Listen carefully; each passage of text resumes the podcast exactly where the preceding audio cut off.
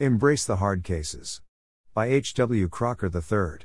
A friend of my wife's was visiting the other day and said, When I was pregnant, I knew I was carrying a baby, and if a doctor had told me, he could only save me or the baby, that wasn't even a question save the baby. To which I thought, of course. My wife's first pregnancy never put her life at risk, but she did, after a lengthy, arduous labor, have to undergo an emergency C section because the baby had gone into distress. If, at that moment, she had been asked, It's either you or the baby, I have no doubt how she would have answered. Our fifth child was a Down syndrome baby. We had no warning beforehand, and it was quite a shock. The doctor took me aside and told me that, in addition to other complications, our new daughter would need heart surgery when she was about four months old. She had that surgery, and her recovery was longer and more difficult than expected. Indeed, it was very touch and go. The doctors and nurses were great. But in a different place, a mother and a father might be counseled you didn't ask for this. Years of sacrifice lie ahead for you. We could, gently, release this child from life. She will suffer no pain. Indeed, she will never feel or know anything. Such counsel is being offered right now, in hospitals around the world. It's commonly offered whenever Down syndrome turns up in a prenatal screening. And it certainly seems de rigueur these days for actresses to proclaim that their abortions enabled their careers. They expect applause for this announcement.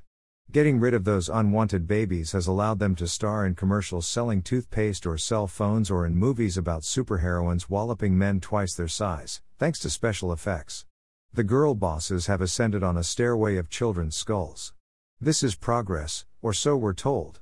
But progress needs to be defined and in this context is merely progressing away from Christianity. Child sacrifice is hardly a new thing. Sacrificing children to idols is typical of pagan societies. Today's idolatry of choice is making idols of ourselves. Christianity abolished child sacrifice and the old idolatry.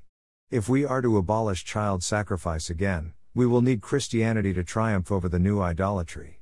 Today's pagans still take some Christian morality for granted, even as they reject it and undermine it.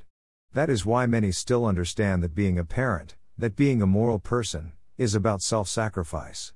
It is why we expect a Secret Service man to put himself in harm's way in front of an attacker's bullet.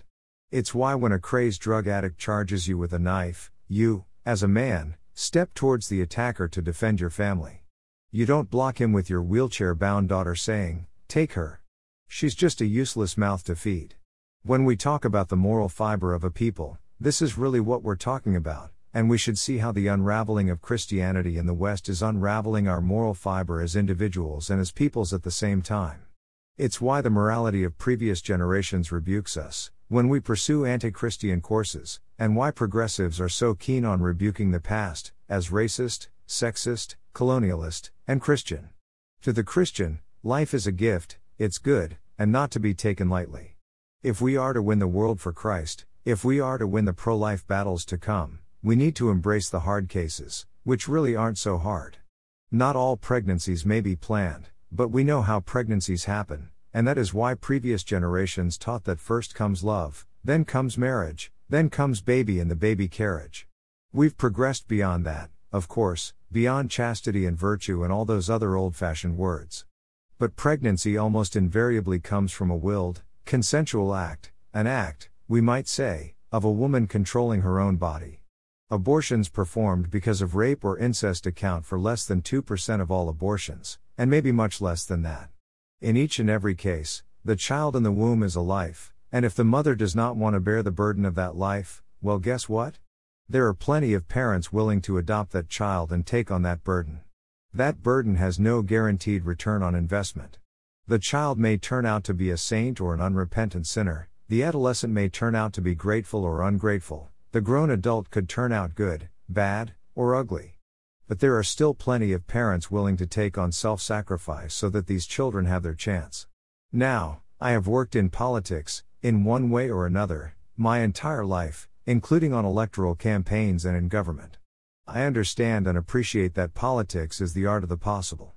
We should expect politicians, even good ones, to propose and accept necessary compromises. But politics exists on many levels, and the constraints that bind the elected official do not bind the rest of us, who should defend and promote the gospel of life to the fullest. Margaret Thatcher, no mean politician, famously said, First you win the argument, then you win the vote. It is up to all of us, in our separate states, to win the argument. It's an argument we must win. If we are to be a good people, we need to be a Christian people. We need to be a people who value life from conception to natural death. In between, there can be, there will be, all sorts of travails. But life, as my wife keeps reminding me, is good, and we, as Christians, should know that, and proclaim that, better than anyone.